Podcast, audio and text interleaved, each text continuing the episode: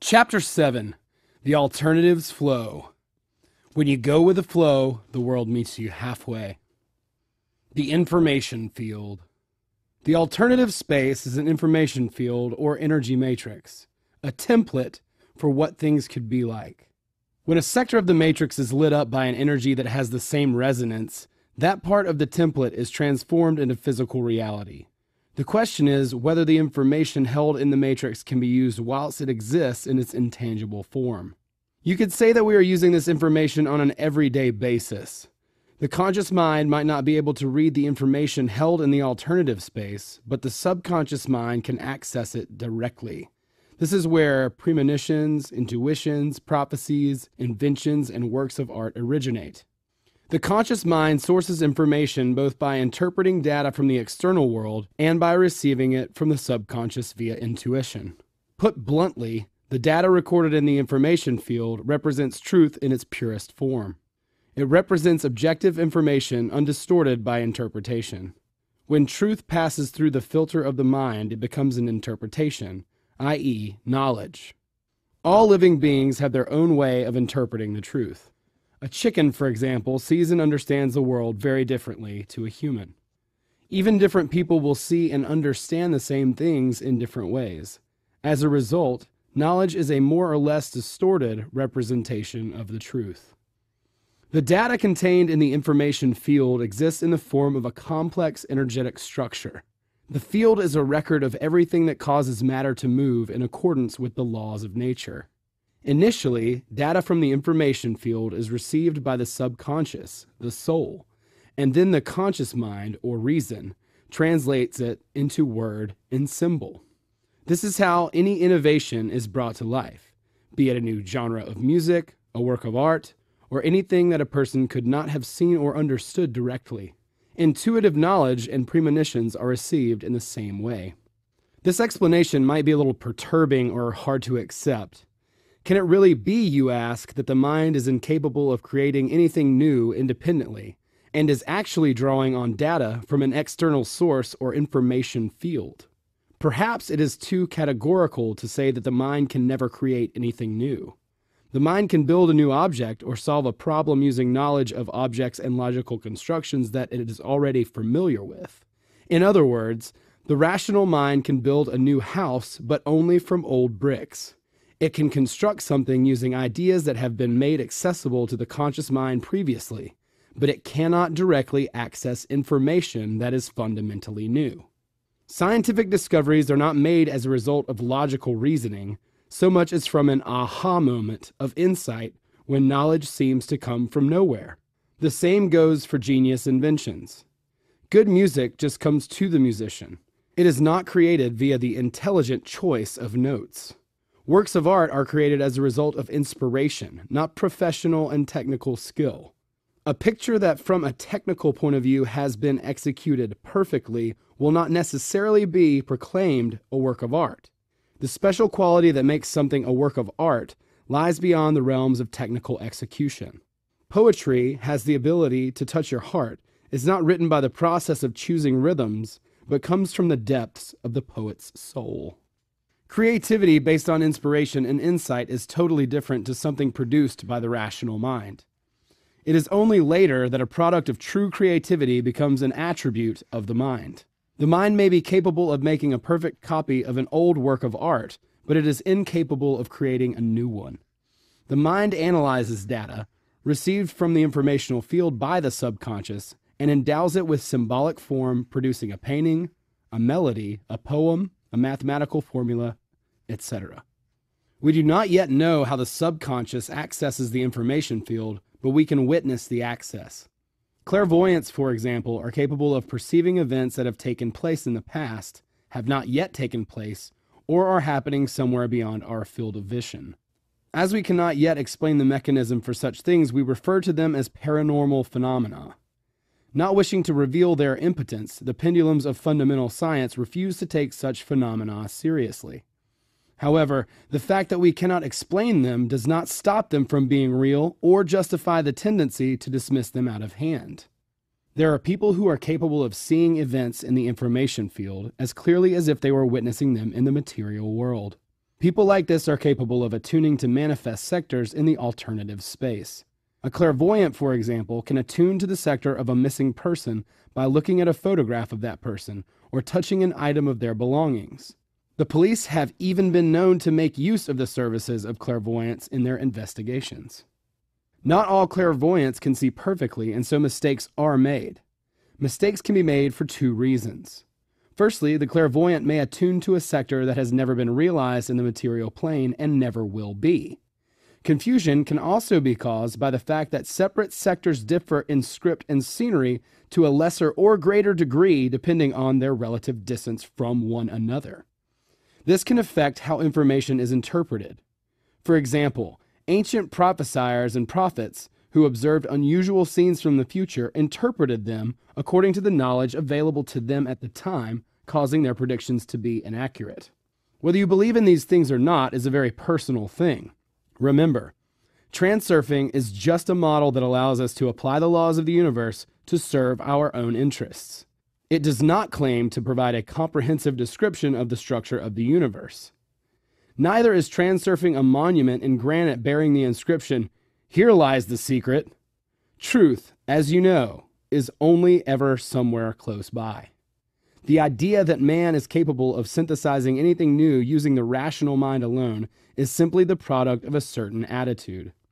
It is just that society has been relying on the model that generated that attitude for a long time now. It should be pointed out, however, that the conventional worldview is as impossible to prove as the transurfing model. Whether things actually happen according to one system or another does not concern us here too much.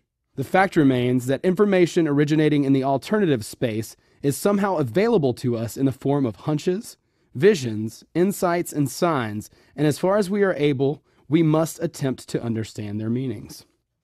Knowledge out of nowhere. Only a few very unique individuals are capable of reading data held in the information field. The majority of us receive reverberations of data in the form of momentary premonitions and vaguely perceived knowledge. People involved in the worlds of science and creativity often receive insights after many long days or years of contemplation.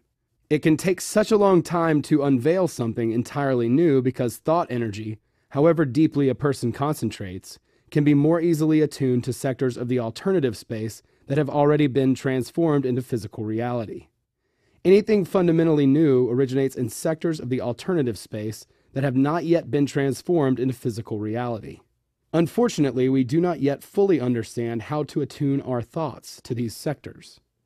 When the subconscious is somehow able to access information held in an unrealized sector of the field, the conscious mind can be confused, finding it vague and obscure. This is because the data has not before been interpreted using symbols that are familiar to the rational mind. If, however, the brain manages to reach deeply into the essence of the information newly available, insight and clarity is achieved. There is much that is unclear and contradictory about the mechanisms of the conscious and subconscious mind. Rather than delve deeply into all these issues here, we will just look at a couple of themes related to how they function. Also, to avoid getting mixed up in semantics and terminology, for simplicity's sake, we will define everything connected with the conscious mind as reason and with the subconscious as the heart or soul. If the mind was capable of understanding everything the heart wished to share with it, humanity would have already gained full access to the information field. One can only imagine the heights human civilization would have reached as a result. The mind, however, is not very good at listening to the heart and does not want to. Its attention is either taken up with things relating to the outside world or with its own inner bag of contemplation and anxiety. The mind is busy controlling its unceasing internal monologue and is by comparison highly inattentive to the faint signals of the heart. The mind authoritatively insists on doing things its own way. When reason, quote, thinks, unquote, it draws on categories which it uses to mark the qualities of visible objects in materialized sectors of the information field. In other words, it thinks with the help of established designations, symbols, words, concepts, diagrams, rules, etc. The mind unscrambles all the information it receives using appropriate designations. Designations are attributed to everything that exists in the world around us. The sky is blue, water is wet. Birds fly, tigers are dangerous, winter is cold, etc. If the information received from a non materialized sector has not yet been attributed rational designation, the mind perceives it as unfathomable knowledge. If new designations can be introduced, or if it can be explained within the context of conventional references, then a discovery is made. It is always extremely difficult to find designations for new knowledge. It is like when a person hears music for the first time, a type of information expressed in the form of sound. When a person hears the music, their mind receives the information it carries. The mind knows it is hearing something, but does not yet understand what it is hearing because it has nothing to make reference to. Understanding comes later, when the person has heard music many times and all the relevant designations and objects have been demonstrated musicians, instruments, notes, and songs. When music is heard for the first time, it is perceived simultaneously as knowledge and a mystery. Try explaining to a small child that milk is white. Young children are only just learning to use abstract categories, and so they ask a lot of questions. A child may know what milk is, but not understand what white means, and so the child asks, What is white? White is a color. What is a color? It's a quality objects have. What's quality? What's object? And so it goes on. Rather than trying to explain it, it is easier to show the child objects of different colors. Then the child's mind begins to recognize how to differentiate objects using the abstract notion of color. This is how a child learns to define everything in the world around it, and then think using these definitions. The heart, unlike the mind, does not use designations. How could the heart explain to a child that milk is white? Ever since the mind began thinking in terms of abstract categories, the connection between the heart and mind gradually atrophied. The heart does not work in terms of categories. It does not think or speak. It feels and knows. Because the heart is not able to express what it knows in words and symbols, the mind finds it difficult to understand. How then can the heart communicate with the mind if it has discovered something in the alternative space that does not yet exist in the material world? The mind is always busy with its own chatter. It has a logical explanation for everything and is constantly trying to control information. It picks up on vague signals from the heart, which it is not always capable of defining with the help of these categories. The vague feelings and knowledge signaled by the heart are drowned out by the vociferous thoughts of the mind. When control over the mind is released, however, intuitive feelings and knowledge can break through to consciousness. The signals of the heart are conveyed in an ambiguous premonition, which we will call the inner voice. In moments when the mind is distracted, it allows you to experience the feelings and knowledge of the heart. This is the rustle of the morning stars, the voice without words, reflection without thought, and sound without volume. When you hear this music, you know that you have understood something, but it still has an elusive quality. Do not think so much feel and listen to your intuition. Everyone knows what intuition is. Everyone has sometime had the feeling that someone is about to arrive just before a visitor appears at the door, has had the feeling that something is going to happen and then it does, or has had the feeling that they simply know something that requires no explanation. The mind is constantly generating thoughts, and the voice of the heart is literally drowned out by the thought churn, making it difficult to access intuitive knowledge. If you stop the train of thoughts and simply contemplate the emptiness, you will hear the rustle of the morning stars, the inner voice that has no words. The heart could provide answers to many of our questions if we could only ever hear its voice. It is quite difficult to deliberately attune to unrealized sectors of the information field and to force your mind to listen to what the heart is trying to convey, so we will begin slowly. The heart has two quite clearly discernible states comfort and discomfort. The mind has designations for these states. I feel good and I do not feel good, and I feel confident and I am anxious and I like it or I do not like it. At every step we take in life, we have to decide whether to do one thing or another. The thing we call life emerges when parts of the alternative space are transformed into physical reality. Depending on our thoughts and actions, one sector or another is realized on the material level. The heart has access to the information field, and somehow the heart is given to see what lies ahead in as yet unrealized but impending sectors.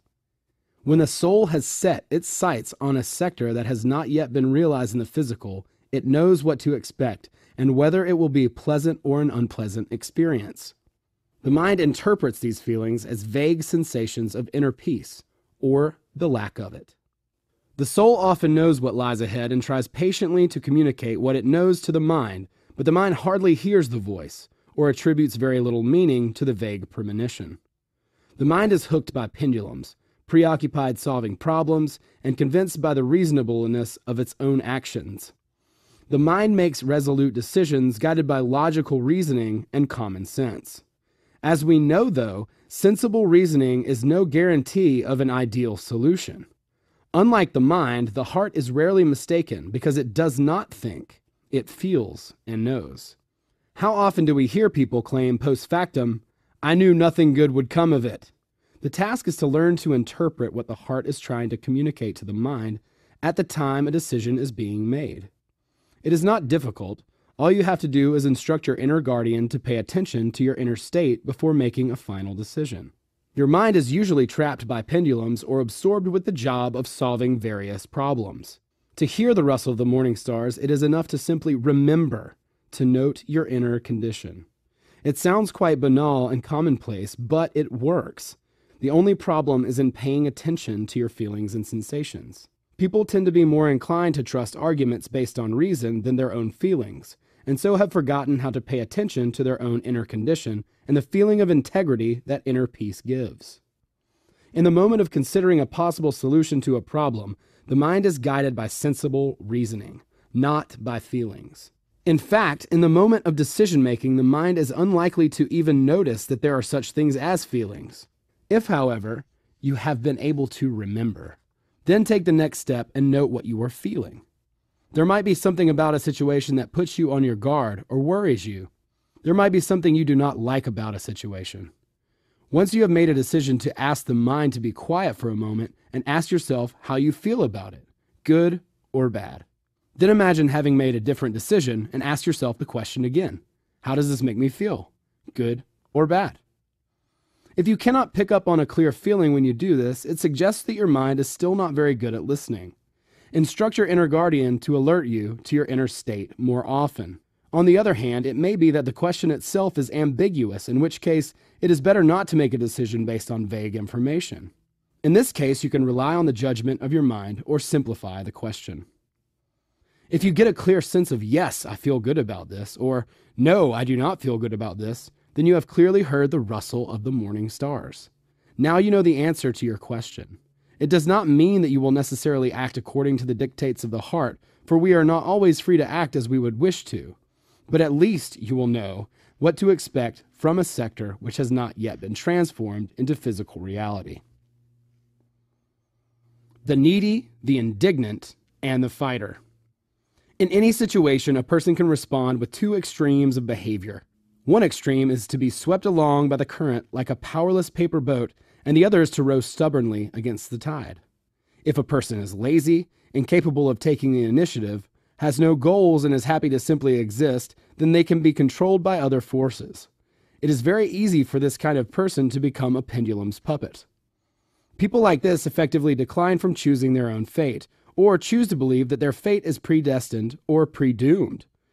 Through their choice, they affirm the statement that there is no flying from fate. What will be, will be and they will be proved right because this life path also exists as a potential reality in the alternative space.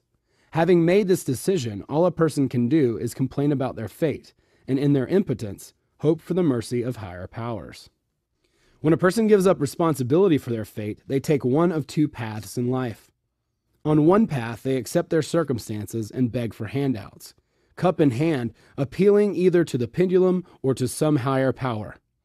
A pendulum will force the needy to work hard, and the person will break their back earning a very humble living.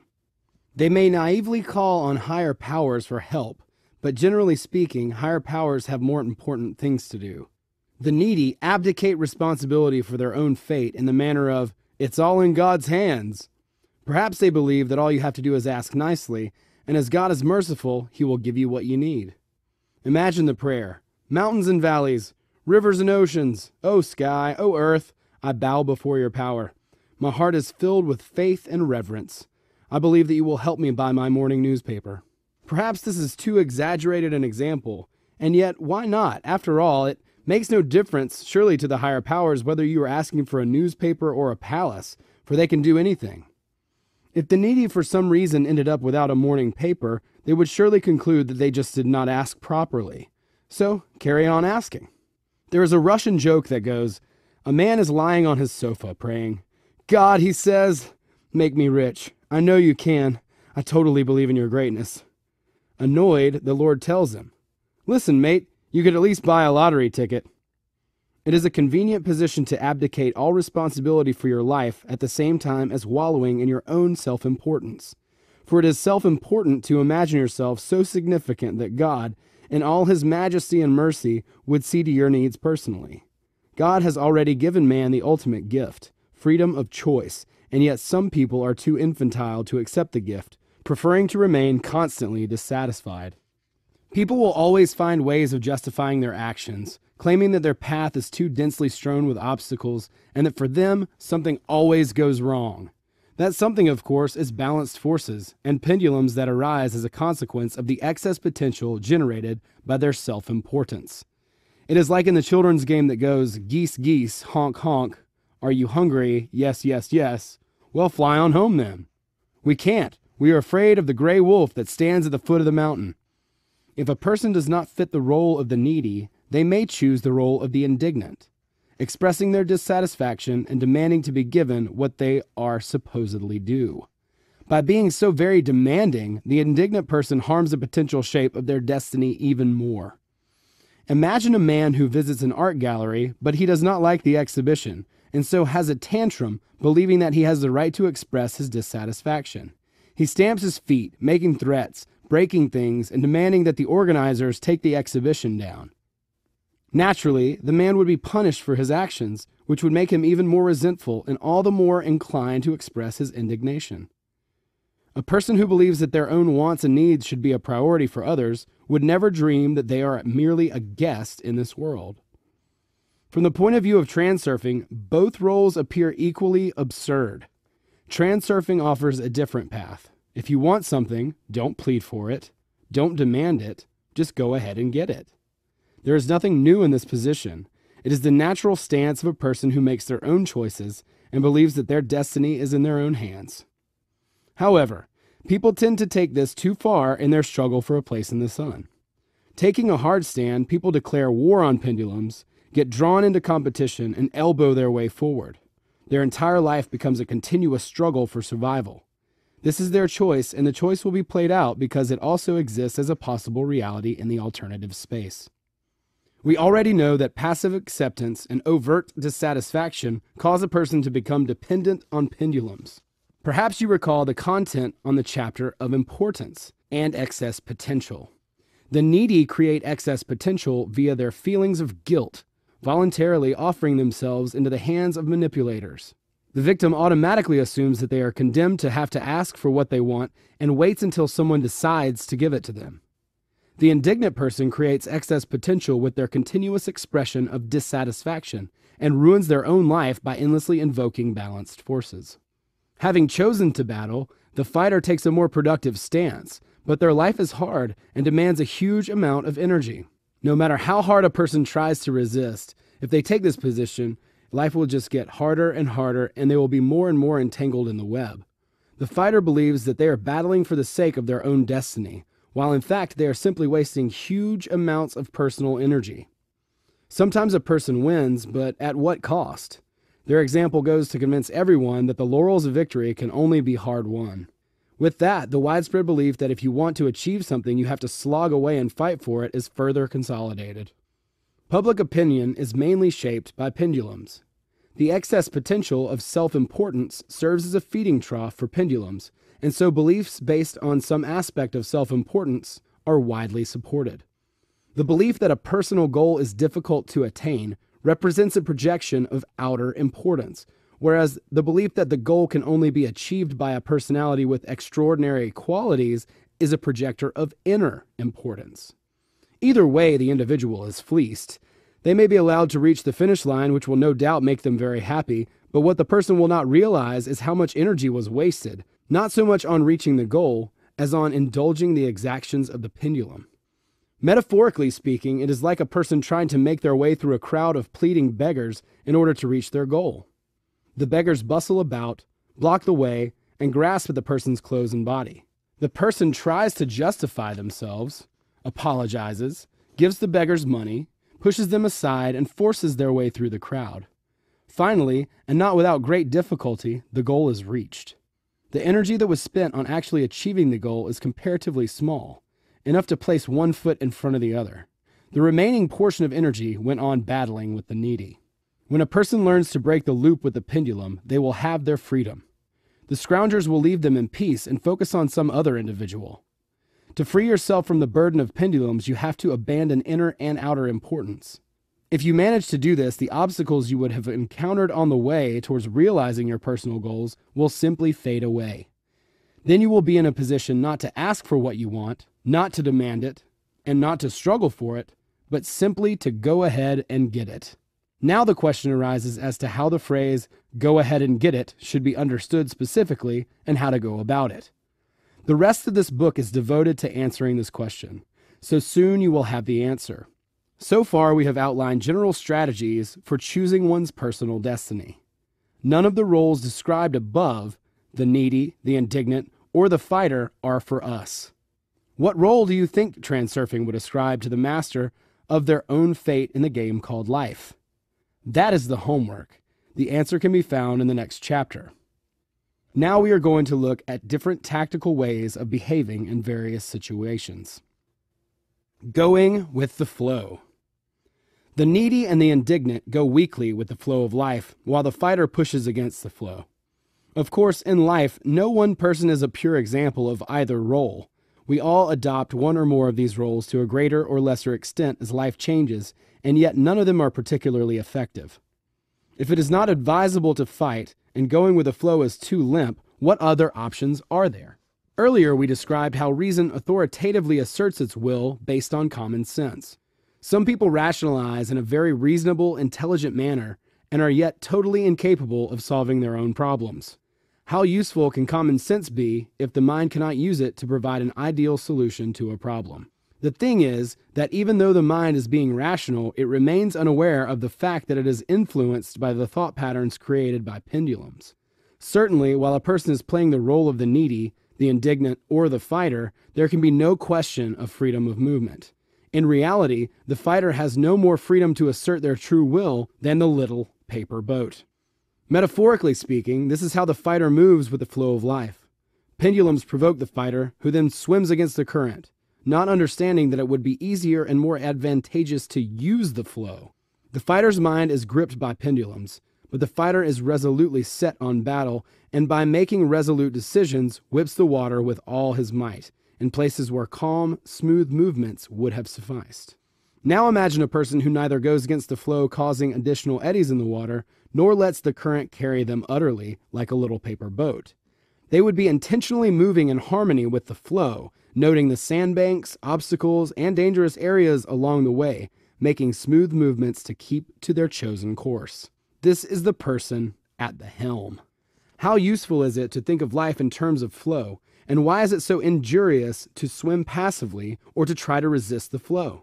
The information that lies in the alternative space is stationary, like a matrix. At the same time, the information structure is organized into chains of cause and effect, which give birth to the flow of the alternatives. This is what we mean when we talk about flow in the context of transurfing. The main reason to avoid actively resisting the flow is that in doing so, you expend a huge amount of energy either in vain or to your own detriment. Neither can you rely entirely on the alternatives flow, for it could carry you into a calm lagoon as easy as to the edge of a waterfall. One should, therefore, proceed with a sense of caution, correcting one's movements with smooth actions. A person should also be aware of the general direction of the flow, which is determined by their chosen goal and the means of achieving it.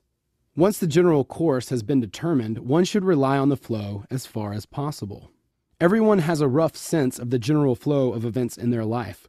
Most people first study, then get a job, have a family, work their way up the employment ladder, build a house, and so on. Many people make a lot of mistakes along the way, in retrospect, wishing they had done things differently, but it is too late to change anything. What is done is done. The flow takes them in a direction far away from their goal, and the rational mind is powerless to do anything about it. All they can do is regret, knowing that if only they had known where they would fall, they would have put something there to soften the landing.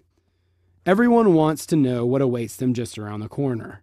Not everyone is serious about turning to fortune tellers and astrologers for advice, but many are interested in them, at least out of curiosity. The advantage of a reading is that an optimistic astrological forecast or prediction can light a spark of hope, whereas an unpleasant prediction can be trivialized as meaningless and later forgotten. Despite the fact that astrological calculations and clairvoyance cannot guarantee 100% accuracy, the transurfing model does not negate their value because prediction and sight are sourced in the alternative space. In any case, if the accuracy rate was too low, no one would take these predictions seriously. Astrology does not only exist because people are curious to take a peep into the future. The alternatives flow also allows us to take a glance at other sectors of the field that exist in physical reality. How much one chooses to rely on forecasts and astrological predictions is also a very personal thing, so we will respectfully place this subject to one side and consider that we can usefully conclude from the simple knowledge that the alternatives flow exists. The main questions that arise are to what extent we can surrender ourselves to the flow, how to determine whether we are going in the right direction, and why we should surrender ourselves to it at all. As we mentioned previously, the mind is constantly under pressure from projected levels of importance and so hindered from making truly efficient decisions. Inner and outer importance is, essentially, the main source of the problem causing balanced forces to manifest in the form of rapids and whirlpools along a person's path. If you reduce the intensity of projected importance, the flow will return to a calmer current. The question of whether one should surrender oneself to the flow is also important. Outer importance encourages the mind to look for complicated solutions to simple problems. Inner importance convinces the mind that its reasoning is sound and capable of making the only right decision. If we reduce the intensity of projected importance, the mind can breathe freely. Because it has been released from the influence of pendulums and the pressure of artificially created problems, it can make more objective, appropriate decisions. The beauty of this lies in the fact that once the mind is free of the burden of importance, it has no great need for a powerful intellect. Of course, to solve everyday problems, you need logical thinking, knowledge, and analytical skill, but this requires much less energy. The flow of alternatives is a luxurious gift which paradoxically the mind hardly ever uses. The alternatives flow contains the solutions to all our problems. The majority of problems are in fact artificially created by the mind. Pendulums prod the anxious mind, which sets about solving all sorts of problems just to try and keep the situation under control. Its willful decisions are for the most part pointless, like randomly slapping your hands on the surface of the water. The majority of problems, particularly minor problems, resolve themselves if the alternatives flow is allowed to take its course. There is no essential need for a powerful intellect if the solution to a problem already exists in the alternatives space. The optimum solution will appear of its own accord, as long as we do not go rooting around in the debris interfering with the alternatives flow. Optimality is a principle that is inherent in the structure of the information field. Chains of causes and effects create separate streams in the flow of alternatives. These streams represent the best possible ways in which cause and effect can move. Everything exists in the alternative space, but it is the optimal or most energy efficient alternative that is more likely to be realized. Nature never wastes energy, which is why people walk with their feet and not their ears. All processes strive to move along paths which are most energy efficient so the alternative streams are organized along the path of least resistance. This is where the optimal solution to any problem lies. The mind is constantly losing a sense of the flow because it is influenced by pendulums and acts in their interests. In other words, the mind gets caught up in a maze looking for complicated solutions to simple problems. All these abstract notions may appear overly conjectural. However, you can try out some of the ideas in this book in practice and then decide whether you think the flow exists or not. The alternatives flow is a truly sumptuous gift for the mind. The keys to any problem are encoded within it. To access them, you have to learn to move in the direction of least resistance. As a rule, people look for complicated solutions because they perceive the problem as an obstacle, and as we know, obstacles can only be overcome by applying much effort. It helps to get into the habit of choosing the simplest possible solution to any given problem. We all have to learn something new at some point, or think about how we can do familiar tasks in a more effective way. One approach to doing things in the most efficient manner is so simple it is hard to believe how it actually works. And according with the principle of harmonious movement, everything should be done by the easiest and simplest means possible. The most optimal alternatives to any action are organized in streams which are like chains comprised of links which represent optimal cause and effect. Deciding to take the next step in a given action is like choosing the next link in the chain. It is a matter of deciding which link is part of the stream. What normally happens, though, is that a person makes a logical decision based on what they think would be most correct, based on their day to day experience of life. The mind makes willful decisions believing that it is capable of calculating and explaining anything, but this is not true. You probably can recall many occasions when you have suddenly seen how things could have been done differently, and yet it was too late. It is not that the mind is scattered or lacking in sharpness so much as that the chain in the stream does not always correspond to logical construction. However meticulous you are, you will rarely choose an optimal action relying solely on logic. Generally speaking, the mind is always under some kind of pressure, be it stress, anxiety, depression, or heightened activity. In other words, the mind is constantly distracted by pendulums, which makes it a little bit pushy or prepared to launch an attack on the outside world.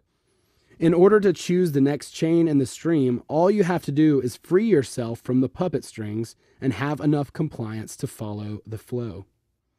This means adopting a condition of balance and having enough mindfulness not to project inflated importance. Once you feel that you are in a condition of balance and harmony with the world, just follow the flow. You will notice a multitude of signs that will guide you. Let go of the situation. Be the objective observer rather than the participant. Perform your actions simply, adopting neither the position of slave nor master. Instruct your inner guardian to nudge you every time your mind tries to make a sensible but nonetheless willful decision.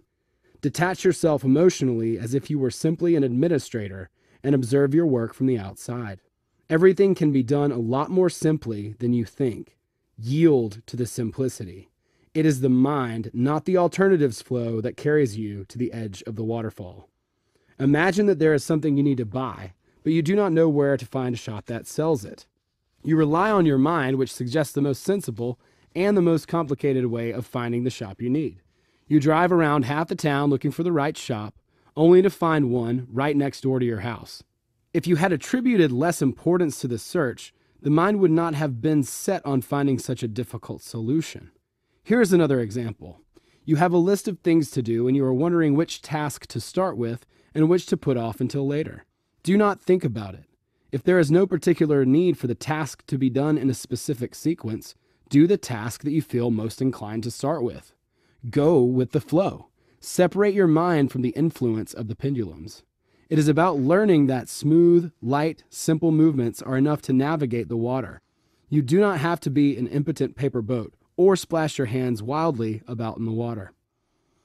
I will not go on with a long list of examples. If you spend even just one day truly going with the flow, you will discover for yourself just how helpful and surprising living your life in this way can be.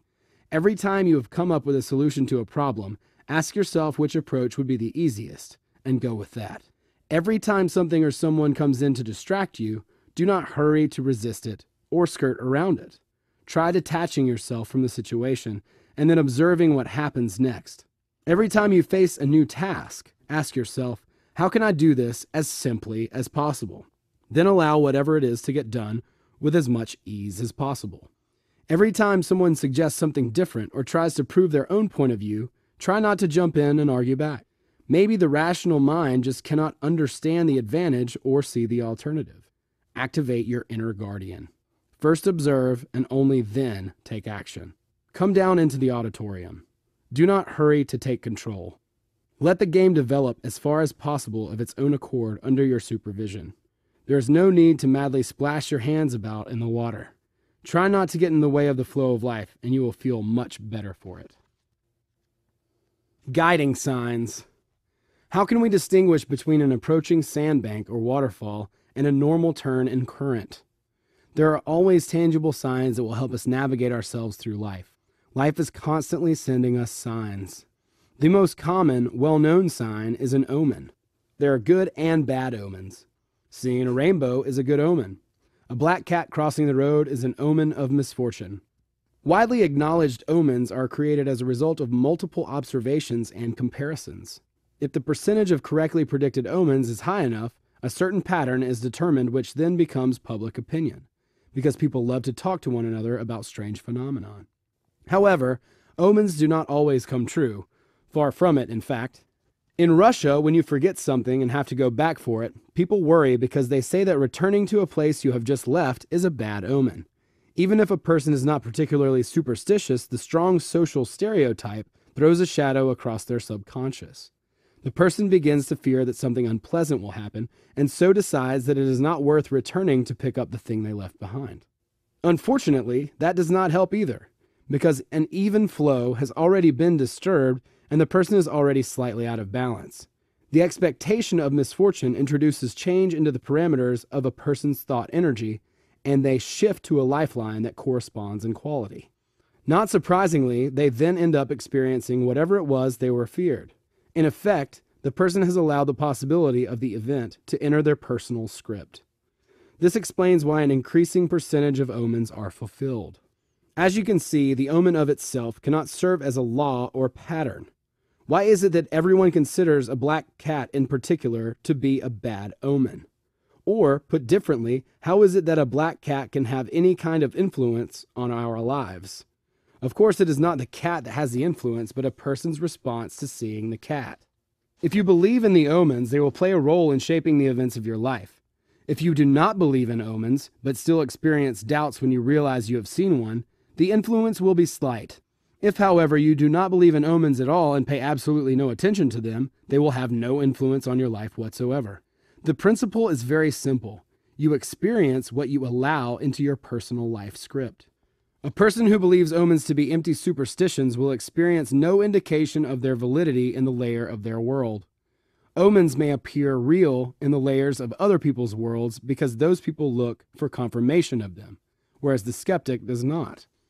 If omens have no direct influence on the events in our lives, then what do we mean when we talk about guiding signs? The black cat cannot have any direct influence over you, but it can serve as a sign warning you of an event that will take place further down the line in the alternatives flow. It is amazing how many signs you can spot once you decide to be observant of what is happening around you. You can end up seeing them just about everywhere. So, which signs should be considered guiding signs?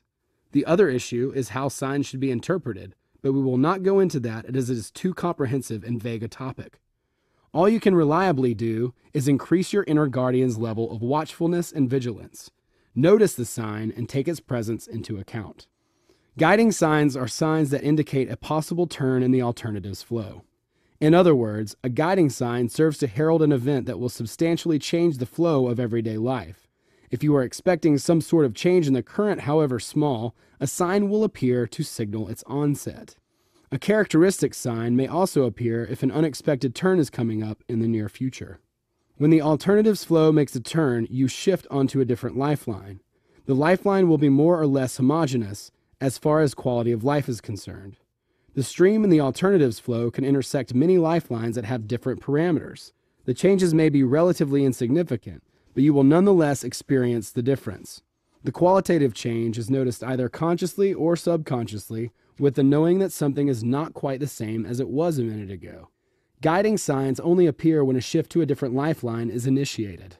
If, for example, you pay no particular attention to a separate event, such as a crow squawking, if it does not put you on your guard and you do not feel any qualitative difference in that moment, it suggests that you are on the same lifeline as before.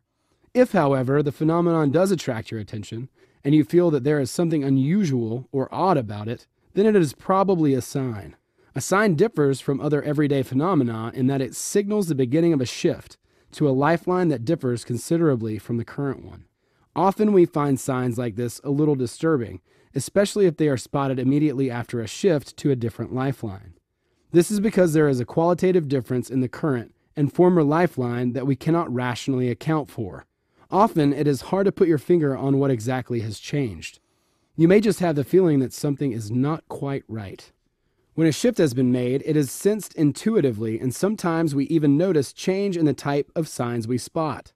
It is as if out of the corner of our eye we see or suspect that something new has appeared in the flow.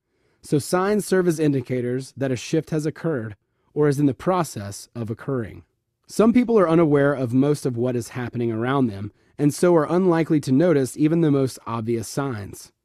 Generally speaking, though, if we fail to notice anything unusual about an event that takes place on our current lifeline, it is probably because it has the same quality as all the other phenomena we experience. The shift to a substantially different lifeline normally occurs gradually, passing through intermediate lifelines along the way. The signs on these lines can appear as warnings with different levels of severity. Sometimes a person ignores their first warning. The shift continues, and then a second warning appears, and then a third, and if the person has still taken no heed of the danger, an event finally occurs that is encoded in the final line of the shift. Interpreting signs unambiguously is very difficult to do. Sometimes you cannot even be 100% certain whether the phenomenon that attracted your attention is a sign or not. All you can do is take into account the fact that the world seems to be trying to communicate something to you. We are mostly interested in approaching sandbanks and rapids, so it would be nice to at least get a hint of what lies ahead. In most cases, you can explore the sign by phrasing a question in such a way that it will produce a yes or no answer. For example, will it work out or not? Will I get it done in time or not? Will I be successful in doing something or not? Is it good or bad? Dangerous or not? And so on. The interpretation of a sign should be simplified enough to hint at a positive or negative type of answer. There is no point in expecting a high level of precise detail. The sign carries a hint of the quality of the forthcoming turn in the flow. If you associate the sign with an unpleasant sensation, or it fills you with misgiving, unpleasant surprise, or anxiety, it means that the sign signals a negative turn of events. If the sensation is ambiguous, there is no point in trying to interpret the sign, as your evaluation of it will be too subjective to be reliable. A sign may bring you a warning that you need to be more careful, change your behavior in some way, or stop doing something. For this reason, it is important neither to negate a sign nor to let it worry you too much by attributing it too much significance. Signs can take various forms, but in each case, the most useful thing to do is to decide whether their meaning is positive or negative. For example, if you are in a hurry and an old lady with a stick blocks your way, this could be interpreted as meaning that you will be delayed that the bus that normally crawls along will for some reason fly past today. Perhaps you went too far in a situation and should be more careful, or maybe you are trying to do something that is not going very well, and no matter what you do, obstacles keep getting in the way, bringing things to a grinding halt. Maybe you have chosen a dead end road and should take a different route. The main benefit of signs is that they have the capacity to wake you up in time, making you see that you are acting in the interests of the destructive pendulum or to your own detriment.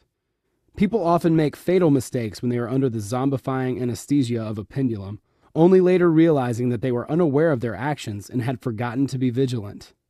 It can be useful to interpret even innocent signs as simple warnings. It is always wise to maintain a sense of caution and awareness with regard to what is happening around you, as long as cautiousness does not deteriorate into anxiety and suspicion. You have to be able to take care without worrying. Be detached at the same time as impeccable in everything you do. However strange it may seem, sometimes the clearest and most concise guiding signs are phrases spoken spontaneously as if they were of no importance. When someone is trying to force their opinion on you, it is better to not pay attention. But a spontaneous phrase uttered as a casual recommendation or piece of advice might be worth taking seriously. Spontaneous phrases are spoken without the speaker planning what they are going to say beforehand. You can probably recall an occasion where you responded to a comment immediately, without thinking. It is as if the answer already exists somewhere deep in your consciousness, and it just comes out, bypassing the analytical mind. The same thing happens when your mind is dozing or busy with something else, and seemingly random phrases are uttered. When the mind is dozing, the soul speaks, and the soul, after all, has direct contact with the information field. For example, someone just on the off chance says, Don't forget your scarf, you'll catch a cold. If you do not take their advice, the likelihood is that you will regret it later.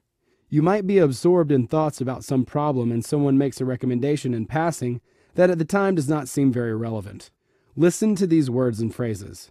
Do not be too quick to discard them. You may be convinced that you are right about something, and then someone opens your eyes to see things differently without even intending to do so. Try not to be too stubborn to reconsider your point of view and ask yourself whether you were not, in fact, just randomly splashing your hands about in the water. Feelings of inner discomfort are also a very clear sign, although, as a rule, we do not pay these feelings due attention. If you have to make a decision, no one better than your own soul knows what that decision should be. It is often very difficult to understand what exactly the soul is trying to tell you, but the principle is the same as with all other signs. You can quite unambiguously determine whether the decision is to the soul's liking or not. When you have to make a decision, stop and listen to the rustle of the morning stars. If in your mind you have already made the decision and remembered about the rustle too late, try to recall what type of feelings you were experiencing when you were making the decision. These feelings can be characterized either as, I feel good about it, or I don't feel good about it. If you made the decision reluctantly and it left you feeling cold, then this feeling would clearly fit into the I don't feel good category. If it is not too late to change your mind, do so. Listening to your gut feeling, assessing how comfortable you feel, is not difficult. What is difficult, however, is remembering soon enough to listen to your heart, for the mind reasons with authority with no inclination of listening to anyone else. The loud drumming of common sense drowns out the whispering voice of the heart. The mind is always trying to substantiate and prove its position.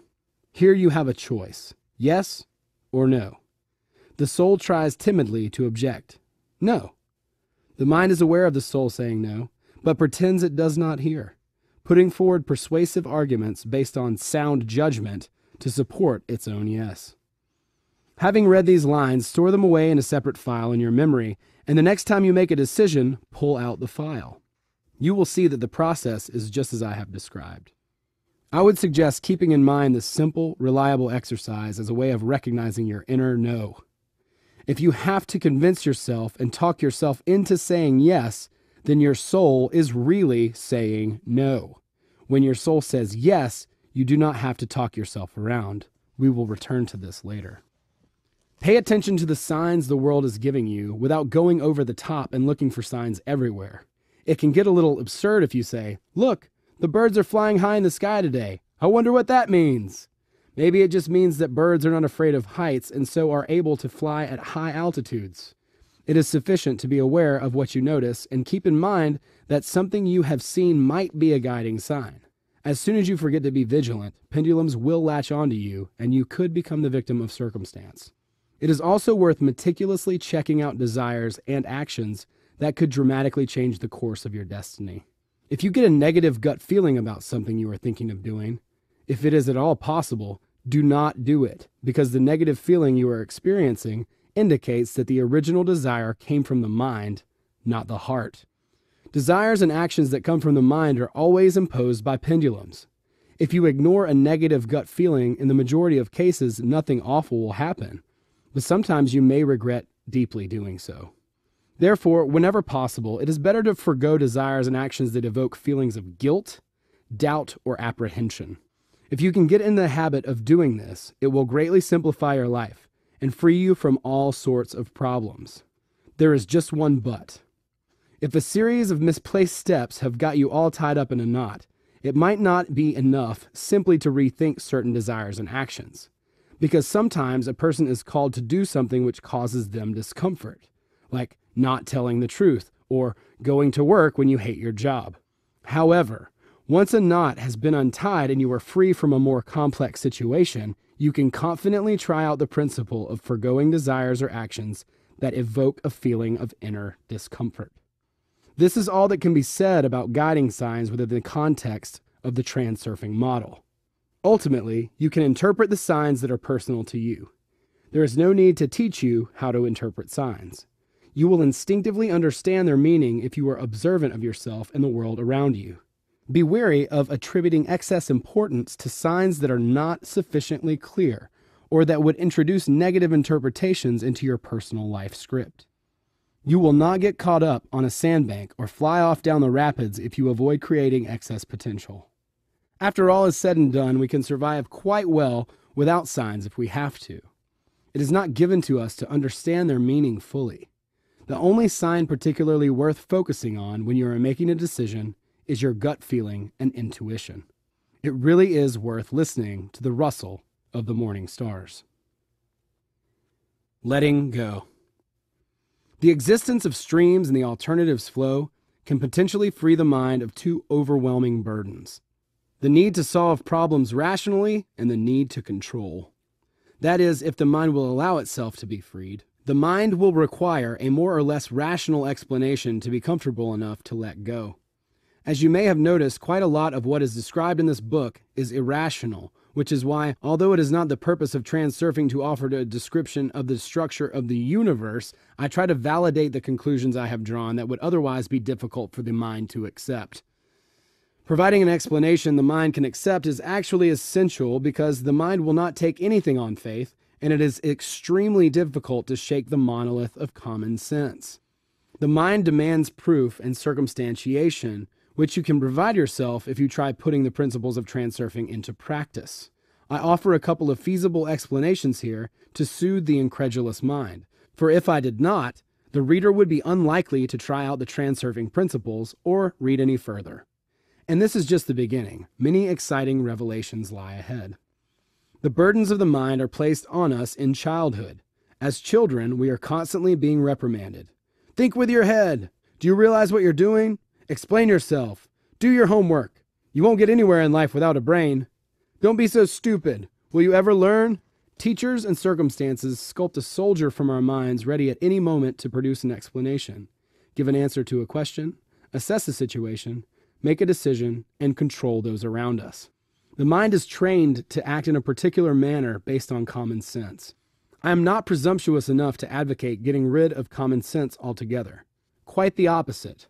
Common sense provides us with a minimal set of rules on how to behave in life in order to survive. The mistake of the mind is that it follows the behavioral code too literally. An obsession with common sense prevents the mind from opening up looking around and noticing all the things that do not fit the rules. There are many things in the world that are inconsistent with common sense. The rational mind is incapable of explaining all the phenomena we witness in the world. Neither is it very good at protecting a person from experiencing problems and disappointment. However, relying on the streams and the alternatives flow can compensate for the limitations of the mind. The justification for doing so is very simple. There is purposefulness to the streams and the alternatives flow, and this is a quality the mind seeks. As we have said before, the streams take the route of least resistance.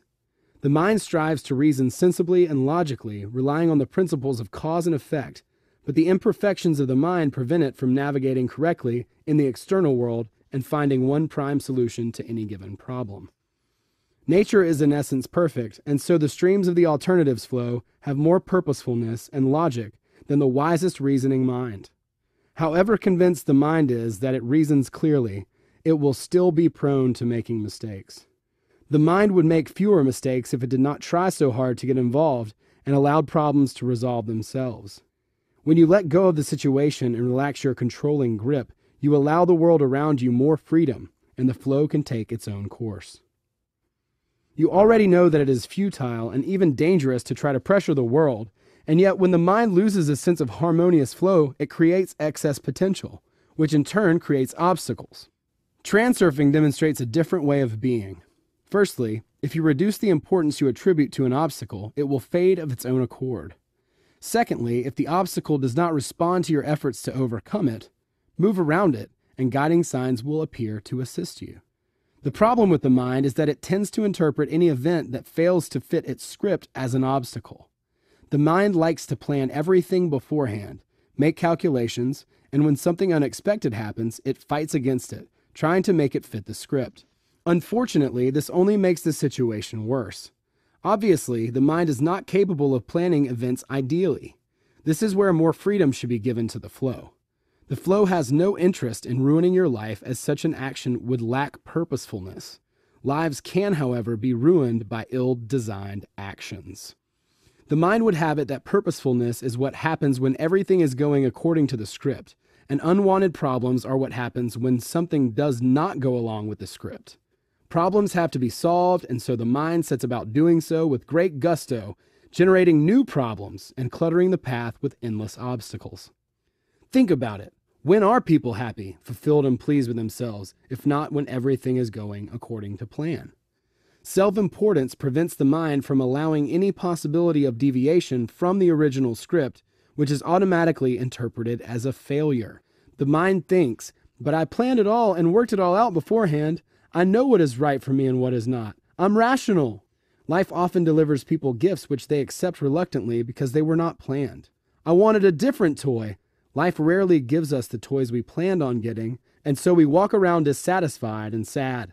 Imagine how joyful life would be if the mind could forego some of its importance and accept the fact that deviations from the script also have their place. We can all regulate how happy we are. Most people set their minimum happiness bar far too high and so do not consider themselves happy. I'm not saying that you should always be satisfied with what you have in the spirit of the dubious slogan, if you want to be happy, just be happy. This is not what transurfing is about. You can have the toy you want most, but we will return to that later. For now, we are concentrating on how to avoid disappointment and experience fewer problems. It is the mind's unwillingness to accept deviations from its script that prevents it from making use of ready solutions present in the alternatives flow. The mind's compulsive desire to control everything turns life into an endless battle with the flow. If only the mind could allow the flow to go its own course rather than trying to force its will upon it. The mind's greatest error is that it strives to control the flow itself rather than its own movement within the flow. This is one of the main causes of the majority of problems and disappointments that people face. The purposeful stream that takes the path of least resistance is incapable of generating problems and obstacles. These are created by the madness of the mind. Activate your inner witness and observe at least for one day how the mind tries to control the flow. Perhaps you are offered something, but you refuse it. Maybe someone tries to tell you something, but you fob them off. Somebody tells you their opinion and you argue. Someone does something their own way and you try to set them on the right path. You were offered a solution, but you protest it will not work. You expect one thing but receive another and express your dissatisfaction. Someone bothers you and it makes you angry. Something contradicts your script and you go for the jugular to force the flow in the right channel.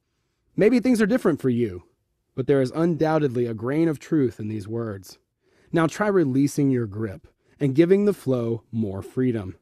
I'm not suggesting that you must agree with everyone and accept anything that is happening, but you could consider making a tactical adjustment. Move the center of gravity away from control towards observation. Do not be in a hurry to fob someone off, object, argue, prove yourself, get involved, manage, or criticize. Give situations a chance to resolve themselves of their own accord without active involvement or resistance. If not dumbfounded, you will at least be surprised by the result, for something quite paradoxical will happen. By being willing to release control, you will acquire more control over a situation than you previously had. The objective observer always has the advantage over a direct participant. This is why I so often repeat the words exercise detachment. In retrospect, you will see that the control you were exerting before was making you go against the flow. The suggestions other people were making did in fact make sense, and it was not worth arguing about. Your intervention was not actually necessary. What you thought were obstacles were actually nothing of the kind. When you let go, problems resolve themselves quite satisfactorily without your having to know how. The things that happen that do not fit with your plan turn out not to be so bad after all. Chance phrases can actually have quite powerful meanings. Your gut feeling and instincts are there to warn you. You do not waste the same amount of energy as you did before and find that you are quite happy. This is the sumptuous gift of flow I mentioned earlier. Of course, in addition to all that has been said above, we could not forget our old pendulum friends. When people go with the flow, it vexes the pendulums, and so they try to provoke us at every step into beating our hands wildly on the water. Pendulums abhor streams in the flow for the simple reason that the stream moves in the direction of minimal energy expenditure. When a person goes with the flow of the stream, they do not put energy into battling against the current, creating excess potential and fodder for the pendulums. The only form of control worth your attention is control over the intensity of projected inner and outer importance. Remember that projected importance prevents the mind from letting go. In many cases, letting go of a situation is much more effective and productive than insisting on getting one's own way. Even from childhood, our striving for self assertion generates the habit of trying to prove one's personal significance. From this stems the harmful tendency to prove that one is right, whatever the cost. This striving creates excess potential and a conflict of interests. People will go to great lengths to prove that they are right, even when the verdict either way will not directly affect their interests. In some people, the feeling of inner importance is so exaggerated that they insist on their own way even in matters of very little relevance. Self importance can develop into a mania that produces a compulsive need to control everything. I'll prove I'm right, whatever it takes. It is a grave habit that makes life much more complicated, especially for the ones so intent on defending their truth. As long as you do not risk seriously compromising your interests, let go of the situation and let others exercise their right to beat their hands on the water. If you practice letting go consciously, the feeling of relief will be greater than when you succeed in proving your point. You will experience a sense of fulfillment knowing that you moved on. Instead of insisting on your own self importance, you manage to act like a wise parent dealing with difficult children. Here's another example excessive commitment to work is just as detrimental as neglecting one's responsibilities.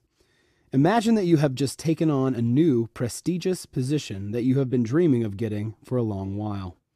You demand a lot of yourself because you want to prove your potential. There's nothing wrong with that in principle, but if you throw yourself into the job too zealously, you may find that you cannot take the pressure over time, particularly if the work tasks are very difficult. In any case, you will become less efficient, and at worst, you could end up earning yourself a nervous breakdown deciding wrongly that you are incapable of handling the position. Another possible scenario is that you generate vigorous activity without observing the established order of things. You may see all sorts of things that could be improved on and initiate the necessary changes, confident that you are behaving appropriately. However, if your innovations change the usual running of daily life for your colleagues, no good will come of it. This is the kind of scenario in which using your initiative can become a punishable crime. You entered an environment with a slow, peaceful, even flow, and with your actions, started wildly slapping the water with your hands, trying to swim faster. Does this mean that you should keep your mouth closed and your head down? That would be a little extreme. The question should be approached with a sober mind. You should only consider getting annoyed and telling someone off if they are bothering you directly, and then only if your criticism will change the situation for the better. Never criticize anything that happened in the past and cannot be changed. In everything else, go with the flow. Not in a literal sense by agreeing with everything and everybody, but by moving the center of gravity from control to observation. Observe more and do not be in a hurry to control things. There is no need to be concerned about getting the right balance. A healthy sense of moderation will come with practice. Summary the mind interprets information using a set of established designations. The heart does not think or speak, it feels and knows. The mind is only capable of building a relatively new version of a house from old bricks. Fundamentally, new discoveries originate in unrealized sectors of the alternatives space. The heart serves as a medium between new information and the mind. The heart perceives unrealized information as knowledge beyond interpretation. A discovery is made when the mind is able to interpret information accessed by the heart. The mind is capable of perfectly assessing one's level of inner comfort. Learn to pay attention to your inner state. By foregoing the projection of importance, you are free to choose your own destiny. Freedom of choice means being free not to ask, demand, or fight for what you want, but simply to go and get it. The information structure is organized in chains of cause and effect. Chains of cause and effect generate the alternatives flow. Paths of least resistance are organized into separate streams. Streams in the alternatives flow contain the solutions to all our problems. Inner and outer importance jolts the mind out of the optimal stream. In the alternatives flow, it is not the streams but your mind that brings you to the edge of the waterfall. Everything works a lot more simply than you think. Yield to this simplicity. What works is not the omen itself, but your attitude to the omen. Guiding signs indicate a possible bend in the flow of alternatives.